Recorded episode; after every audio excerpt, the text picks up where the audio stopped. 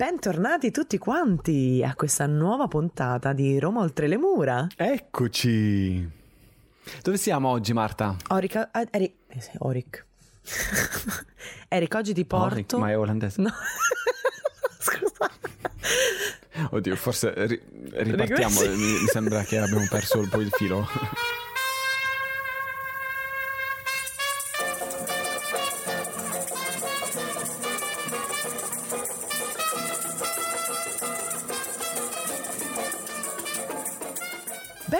tutti quanti, bentornati a questo nuovo episodio di Roma oltre le mura. Ciao a tutti.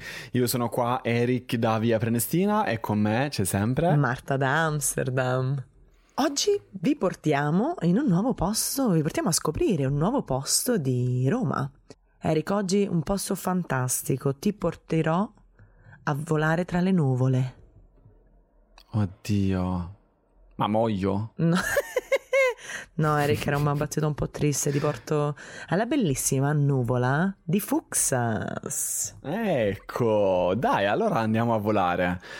Sai che mh, prima di cominciare abbiamo avuto un invito eh, su Instagram da parte di Gili-san che ci ha detto che ormai eh, Roma Nord e Roma Sud si conosce bene, eh, Roma, O- Roma Est ancora di più, ma rimane sconosciuto Roma Ovest. Tan, E lì tan, non ci tan, va tan. nessuno.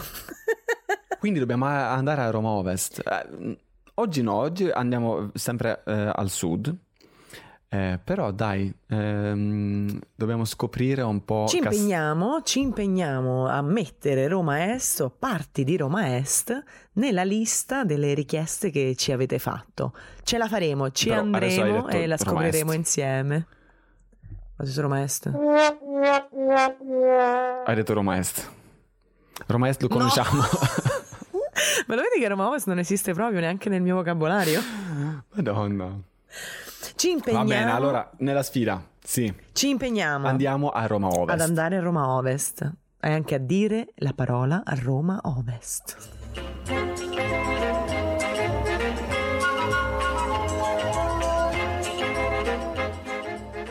Con questo torniamo ad oggi.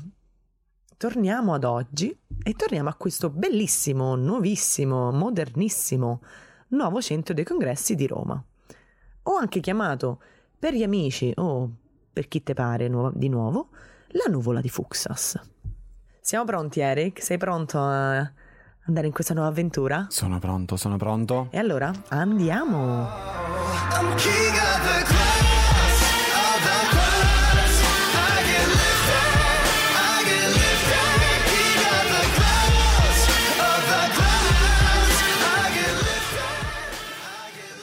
Allora, cominciamo a posizionare la nuvola. Dove si trova questo centro congressi?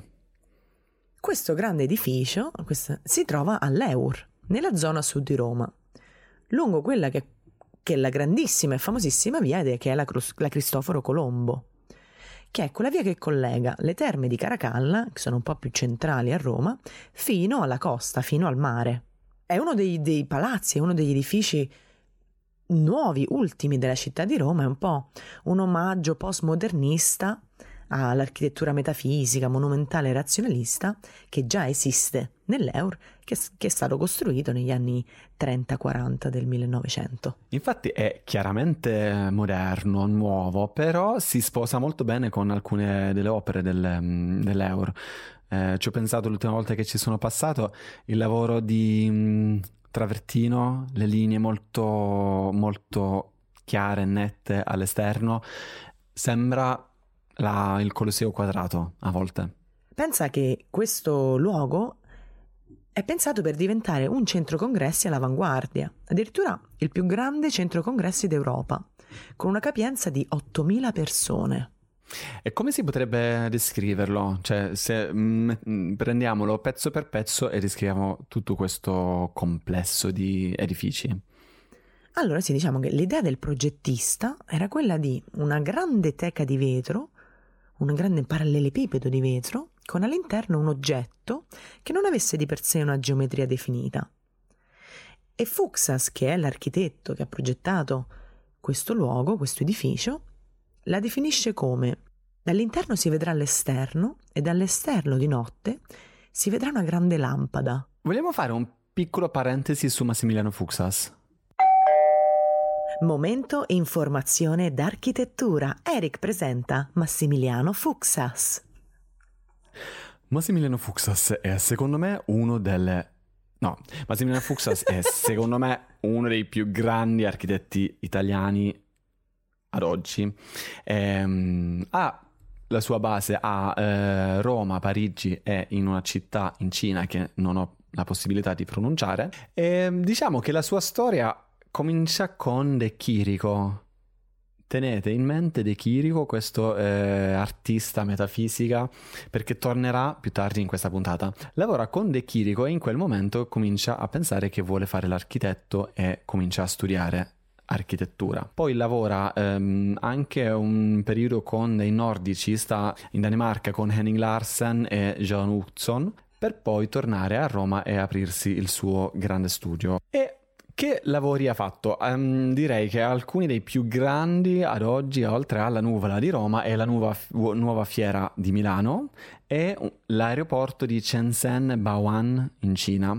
Ma eh, se stai intorno a Roma e vuoi vedere altri progetti di Fuxas, potresti andare tranquillamente a fare shopping a Via del Corso perché il negozio di H&M che sta su Via del Corso, quello in, in tanti piani, è fatto da Fuxas. Diciamo che è molto tipicamente lui con le forme on- ondeggianti di vetro e metallo che sale in questo palazzo eh, rinascimentale.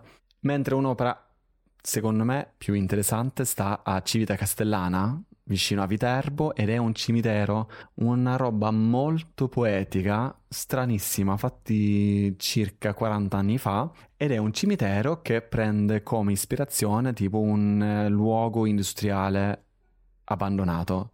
Che c'entra con un cimitero? Vai lì e scopri che eh, ha tutto un senso, è molto bello. Chiuso.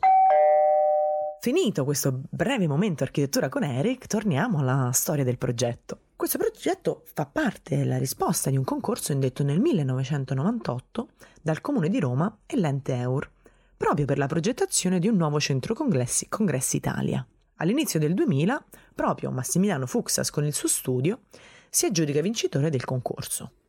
Ovviamente ci vollero molti anni, bandi, svarete SPA, per giudicarsi gli appalti, la progettazione, la costruzione, la gestione. Diciamo che ci fu una storia un po' complessa. Finalmente, l'11 dicembre del 2007, viene posata la prima pietra. Seppure l'inaugurazione fosse prevista, era prevista per il 2012, sfortunatamente, come già mh, abbiamo riscontrato in mh, altre opere realizzate a Roma negli ultimi decenni, i tempi e così Ma anche negli i ultimi cent'anni, direi. Vabbè, era peste positiva, dai. Eh no, no. I tempi, così come i costi ovviamente, eh, aumentano di molto. Il primo obiettivo era quello del 2013, poi diventerà un altro obiettivo nel 2015 per l'Expo. Però alla fine, solo con l'aiuto del governo, con la legge di stabilità, con la quale vennero dati 100 milioni di euro rimborsabili in 30 anni, finalmente il, car- il cantiere riparte veramente e riesce a concludersi nel 2016. Questo però creò eh, non poche problematiche, non poche polemiche, sia eh, per il pubblico, ovviamente per i contribuenti, sia per il- l'architetto anche, fe- ci fu una brutta diatriba tra l'architetto e la città di Roma per i costi. Infatti mh, si partì da un progetto all'incirca di 275 milioni di euro per arrivarne a uno che erano quasi all- all'incirca 470 milioni Quasi il doppio. quasi il doppio. E nessuno voleva prendersi, le imbalzavano la palla tra architetto e comune. È colpa tua, è colpa mia, è colpa tua. Alla fine, comunque, i soldi che lo Stato ha cacciato dalle proprie tasche vengono da gran parte dai contribuenti. Una cosa, una piccola parentesi che bisogna aggiungersi, che un'ulteriore mancanza, forse di progettazione non architettonica, di gestione, in questo complesso era stato presentato anche un, un hotel, un hotel grandissimo, che doveva coprire anche i costi di- complessivi di costruzione. Sfortunatamente, eh, per moltissimo tempo, moltissimi anni, Nessun investitore voleva investire in questo albergo. Di conseguenza non vennero, non rientrarono nelle casse pubbliche i 140 milioni di euro che erano stimati Mm. di revenue dal- da questo albergo. Quindi una storia un po' travagliata questa nuvola. Tra l'altro è- non è che è f- è finita ancora. Cioè, sono, è forse un anno, poco più di un anno, che hanno tolto finalmente i- il, il recinto che stava coprendo tutto il marciapiede, tutto il piccolo parchetto che sta davanti alla nuvola sulla Cristoforo Colombo. Quindi il marciapiede tolto, i pedoni non potevano più passare davanti. Adesso sono tolti, però comunque rimane la recinzione che toglie comunque quello che poteva essere uno spazio pubblico per la città, rimane comunque privato e accessibile solo per chi ha un biglietto per quella fiera. Sai, una cosa che mi fa un po' ridere. C'è un film, un film molto famoso di Fellini, che si chiama Boccaccio 70. E alcun- alcune delle Oh. scene eh, avvengono proprio in questo Eur ricostruito in miniatura. E Anita Ekberg chiede in un momento: Ma che fastidio ti dà una nuvola? Ma, no- ma Anita era intelligente, lei sapeva già cosa doveva succedere 50 anni dopo, capiva le polemiche che dovevano arrivare, ma è un mito. Anita Ekberg, santa.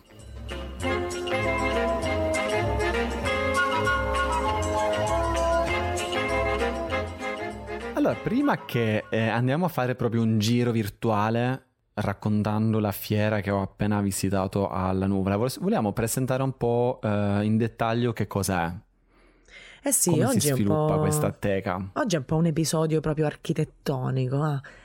Caspi, ogni tanto dobbiamo tornare alle nostre radici un pochino. Anche per voi ragazzi, per guardare le cose con un occhio un po' da architetto. È pesante, però fa bene alla- all'anima.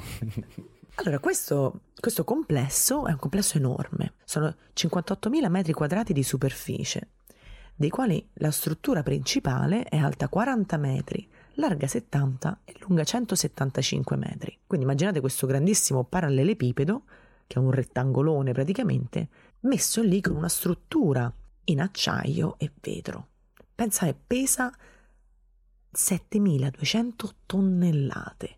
Uno non pensa mai al peso dell'architettura o delle costruzioni, pesano un sacco queste cose. No. Se quando qualcuno ti chiede quanto pesa una nuvola, sai che sono 7200 tonnellate. Bella questa. Il progetto si sviluppa in tre diversi elementi. La prima parte è una parte interrata che comprende proprio l'area, dei, l'area congressi con quasi all'incirca 7.000 posti tra le varie sale auditorium, le sale polivalenti, le varie- il parcheggio, tutti i vari servizi. Poi c'è la parte della teca, che è proprio questo edificio poligonale di vetro, acciaio e pietra, che ospita quella che chiamiamo la nuvola. Praticamente è un grandissimo involucro costituito da una doppia parete facciata, quindi una, doppia, una parete doppia di vetro, chiamiamolo vetro per semplificare, che avvolge questa nuvola. La terza parte E dentro la nuvola cosa c'è? Dentro la nuvola c'è un bellissimo auditorium. What? È proprio, la nuvola è proprio il cuore di questo complesso. È la struttura caratteristica che contiene questo auditorio da 1850 posti e ovviamente i servizi relativi, il bar, guardaroba, i bagni, eccetera, eccetera, eccetera. Prende il nome proprio da queste sue caratteristiche. Infatti è una cosa che fluttua all'interno di questa teca di una forma non geometrica di colore bianco. Quindi sembra una nuvola che ascende verso il cielo ed è raggiungibile solo tramite delle scale mobili, che sono oltretutto le più lunghe d'Europa. Quindi sembra una nuvola ancorata a terra o ingabbiata sotto una gabbia di vetro. Ovviamente eh, la struttura non vola. Per chi avesse ancora dei dubbi, non è possibile fare cose volanti di quel genere. Infatti abbiamo detto 7200 eh, tonnellate di acciaio. È una struttura a sé stante, una struttura a sé, in acciaio, ricoperto con un telo di stoffa di all'incirca, all'incirca 13.800 metri quadrati. Il materiale di per sé del telo è fibra di vetro siliconata e microforata per garantire la massima trasparenza dall'esterno verso l'interno e viceversa, così che all'interno della nuvola si possa prendere aria e luce dall'interno della teca. Quindi c'è uno scambio tra interno della nuvola e interno della teca. Posso fare un parentesi adesso, visto che stiamo parlando di questa stoffa che copre tutta la nuvola, che è un dubbio che mi è venuto la prima volta che ho visto la nuvola da dentro e dovevo, questa volta che sono passato oh, dentro, ho sfruttato il momento e ho chiesto proprio ad un esperto. Sentiamo cosa mi ha detto questo esperto sul mio dubbio. Lavori qua? Ah, le pulizie della nuvola, lo garantisco.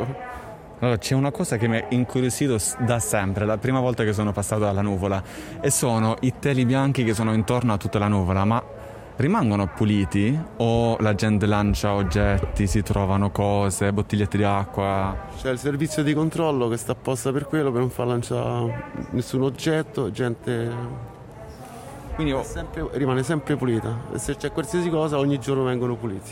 hai mai visto qualcuno che ha provato a buttare qualcosa e è stato fermato da una guardia? No, mai, fino adesso mai.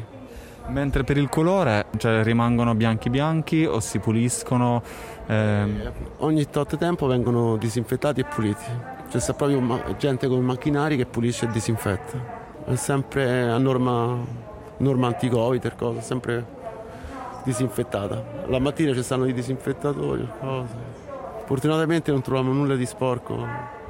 secondo me è un miracolo, però sono contento così. È tutta gente civile, viene. Oggi assolutamente sì. Sì, è un... gente selettiva, fortunatamente. C'è meno inciviltà. Ti ringrazio. Grazie a te. Vedi? Questi sono aspetti dell'architettura, della vita, che uno- a cui uno non pensa mai. Dici, io ci metto un bel telo bianco e poi che fai? Eh, infatti, cioè, non è che Roma è famosa per essere pulita e ordinata. Quindi la prima cosa che ho pensato quando ho visto il telo bianco così appeso nell'aria è: ma quando la gente comincia a buttare mm, non sigarette, ma come si chiamano? Mm, Vabbè, eh, le- la plastica della mere- merendina, eh, una bottiglia vuota, eh, sarà uno schifo. Ma apparentemente c'è tanto controllo e tanta pulizia, quindi rimangono, rimangono così. E speriamo pulite. sempre che le persone che vanno da un centro congressi siano in grado di agire decentemente. Un'altra piccola sfida che vorrei, di cui che vorrei parlare, che vorrei trattare, è un'altra di queste cose a cui raramente si pensa quando si va in giro, ed è quella degli impianti. Tutti noi sappiamo che per poter vivere servono impianti di areazione, ventila- cioè ventilazione, illuminazione, aria condizionata, chi più ne ha più ne metta, riscaldamento, eccetera, eccetera, eccetera. E ovviamente quando si parla di una struttura che fluttua, sembra come che tutti questi impianti non esistano. Mhm. Ed è stata proprio una delle sfide maggiori invece far sì che tutti questi impianti fossero ovviamente presenti e anche in gran numero, ma che non fossero visibili. Un lavoro minuzioso per nascondere gli impianti e garantire una grandissima vivibilità dello spazio. È un'esperienza al visitatore. Meglio di così non si può.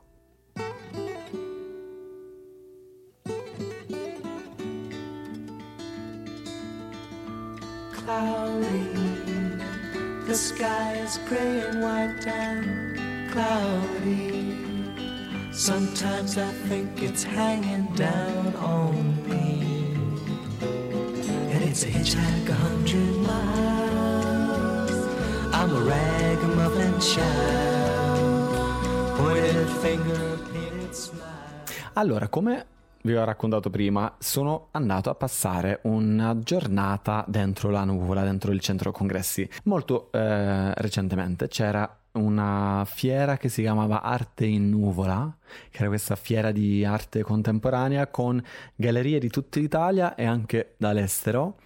Eh, e devo dire che quella giornata mi è servita un po' anche a cambiare idea, perché vi svelo un segreto, a me la nuvola non, è mai, non ha mai convinto. L'ho trovato sempre pesante, appunto, non è una cosa che galleggia magicamente, ma eh, la nuvola è fatta di è una struttura di acciaio che secondo me è molto, cioè sembra un scheletro che si vede molto, molto facilmente e poi è basato su questi grossissimi pilastri.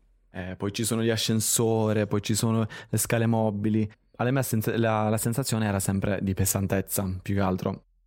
Ma vedendo tutta questa arte contemporanea, fo- forse era anche la combinazione tra arte e questo- questa architettura che cambiava un po' la situazione e poi ho cambiato anche visione. Invece di provare a vederlo come una cosa bianca mm, che galleggiava magicamente, ho cominciato a vederlo come un grande macchina di, non lo so, una macchina di, con- di conferenze. Con tutte queste passerelle, ehm, travi, eh, pilastri, scale mobili, anche devo dire questi impianti nascosti quando passi da un livello a un altro vedi un- tan- tante cose, ma diventa quasi come stai dentro questa macchina, stai dentro una cosa meccanica che è fatto per muovere gente, per fare incontri e invece di sentirmi dentro la, la nuvola mi sentivo dentro questo oggetto mm, Vivo. come si può dire? Vivo ma anche artificiale e mi è piaciuto un sacco vederlo in questa maniera. Poi appunto la fiera era su arte contemporanea, quindi abbiamo visto Chagall, Stan Lex, Jeff Koons con i suoi palloncini mm, luccicosi. De Chirico, c'era tante opere di Giorgio De Chirico che era interessante pensando che era primi, mm, delle prime persone con cui collaborava Fuxa stesso. E in più c'era anche un'area dedicata proprio a Massimiliano Fuxas e Doriana Fuxas, la sua moglie, e il loro lavoro proprio con la nuvola. Quindi c'era un plastico, forse 3 metri per un metro, quindi mm, bello grosso dove si poteva vedere tutto il lavoro di, di come volevano che diventasse questo posto. In più bozze, disegni, mh, acquarelli del concetto del- della visione che avevano avuto all'inizio. Ovviamente per un architetto vedere un plastico così è sempre molto emozionante, è una cosa che altre persone forse non capiscono, ma madonna, una volta quando ho visto un modello di Lego di un hotel dove stavo dentro l'hotel e vedevo questo modello di Lego, sono rimasto mezz'ora, Francesco se n'è andato, ha fatto shopping, è tornato e io stavo ancora lì. Comunque, stavamo alla, a- alla nuvola. La vita con un architetto. Madonna, pesantezza. Ehm, poi mi ha colpito anche vedere, visto che c'era abbastanza poca gente. Infatti, vediamo, ascoltiamo un attimo la, mm, l'impressione che ho avuto mentre giravo mm, il posto. Devo dire che la nuvola oggi è diversa di come l'ho mai visto prima. C'è non tantissimissima gente, una sensazione molto sofisticata. Eh, si sente ogni tanto le chiacchiere tra galleristi e persone che magari stanno per comprare un'opera. Ogni tanto invece si sente un audio, un suono da un'opera, una installazione. Sopra di tutto galleggia la nuvola bianca, molto particolare oggi. Infatti, forse anche perché non era pienissimo, eh, si sentiva proprio mh, anche le dimensioni. Cioè, dobbiamo dire una cosa. Il centro con- congressi, la nuvola, è una follia. Ha le dimensioni enormi e poi una, mh, una voglia di non mettere pilastri inutili, quindi tutto viene, cioè tutta la struttura sta all'esterno di tutta questa, mh, questa area. E ci sono altezze, cioè dimensioni proprio mh, impressionanti. E non sorprende che ha costato tanto. Prima di chiudere, siamo con- eh, curiosi a sentire anche un artista che faceva parte di una mostra, di una galleria? Ma sì! A questa mostra, a questa sì. fiera di arte? Allora sentiamola. Sentiamo Alessandra Pierelli che parla da parte della- del spazio Cima. Allora, siamo con Alessandra Pierelli. Lei è un'artista non di Roma, se ho capito bene l'accento. Sono originaria delle Marche, poi ho vissuto molto in Umbria e adesso vivo attualmente a Trieste per lanciare la mia prossima mostra sul tema del Natale. Ho portato alcuni dolci, appunto il gingerbread, e appunto per entrare nella tematica che sarà a breve, il 2 dicembre inaugureremo. E dove si troverà questa mostra? E in via Ombrone, Coppedè, il quartiere, ehm, quartiere storico molto bello di Roma e Quindi insomma vi aspettiamo, se volete venire a trovarci. Se posso fare una domanda anche sul luogo dove siamo, come, come si trova a lavorare qui in questo nuovo centro con- congressi di Fuxas? Eh, molto bene, la location è bellissima, molto luminosa, c'è anche una certa linearità della disposizione degli stand. Prima esperienza devo dire molto positiva, anche come accoglienza, come organizzazione. Poi invece mh, rispetto alla sua arte vediamo qua un, un paio di opere, c'è il- un cono di gelato rovesciato, c'è il gingerbread man e poi eh, come si chiama questo? Cornetto. Lu- eh, cos'è l'unicornetto? L'unicornetto diciamo che è un po' un gioco di parole, quindi gioco un po', è una pop art concettuale la mia, spesso, infatti c'è il cornetto agita anziché algida. E, e poi da lì ho ripreso eh, l'unicornetto, quindi l'unicorno che però ha un cornetto algida praticamente in fronte, quindi, quindi insomma è un po' molto divertente, ironica come arte. Poi nel corso del tempo eh, ho scelto la materia, le resine, perché io lavoro quasi principalmente con la resina e adesso ultimamente proprio anche la scultura più che la pittura. Quindi c'è stata proprio una trasformazione del mio lavoro. E la passione per i dolci da dove arriva? E questa è una cosa innata, piccolissima, golosissima fin da piccola, quindi ho cercato di trasformare, la- di fondere insieme la mia passione per i dolci e per l'arte, cercando come un, eh, sfornando dei dolci leziosi, colorati e essenzialmente questo insomma. E Con poi- un certo messaggio pure. sì, certo, sicuramente, c'è sempre dell'iron- dell'ironia, qualcosa che fa riflettere, appunto un po', insomma, un rimando, diciamo, anche alla pop art americana dove vediamo questi anche hamburger giganti. Stai parlando con un ex pasticcere, quindi siamo- abbiamo una passione insieme. Benissimo, benissimo, quindi puoi- mi puoi capire. E quindi ti posso vedere a Spazio... Spazio Cima in via Ombrone 9 il 2 dicembre con la inaugurazione Christmas, Pop Christmas e appunto tematica dolci, Natale e poi venite a vederci perché non posso svelarvi di più. Ok, molto interessante. Allora buona fiera e buona mostra. Grazie, buon lavoro e buon proseguimento a te. Ma io ho una domanda per te, Eric. Ma come facevi a sapere che le piacevano i dolci? Ah, giustamente. mm, allora, eh, facciamo vedere anche un po' di, di foto perché eh, le, le sue opere era un grossissimo cono di gelato rovesciato, il eh, fantastico unicornetto che è un unicorno con un gelato invece di, di corna. Quindi si capiva che c'era una passione per i dolci. Come dice lei, adesso apre una, una mostra a Spazio Cima che si trova a, eh, proprio dentro uno dei villini di Coppedè. Quindi andate a vedere sia la galleria che le opere di Alessandra. Si sente anche che siamo diventati amici durante il- l'intervista perché comincia a dare del lei e poi eh, alla fine ho dato del tu. Sono così fluido. Un ultimo saluto, immagino che quando eh, lo ascolti questa puntata forse siamo nel weekend del 4 dicembre eh, e quindi c'è in piena azione la fiera di libri, più libri, più liberi, proprio alla nuvola, quindi quella è una buona occasione per andare a vedere il- la nuvola da dentro. Ciao a tutti i nostri amici ascoltatrici e ascoltatori dentro l'editoria.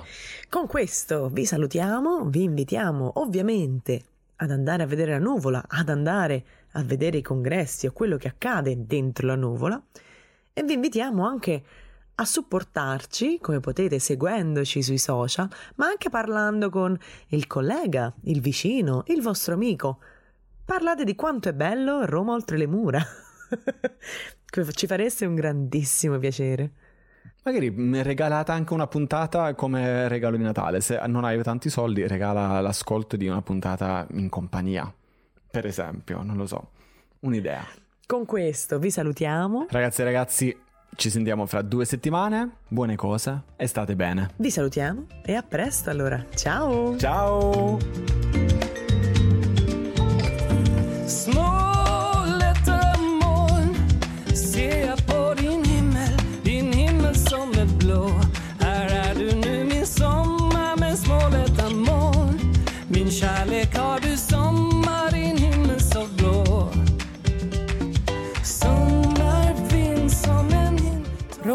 Le Mura è una produzione Capra Balodis, agenzia podcast.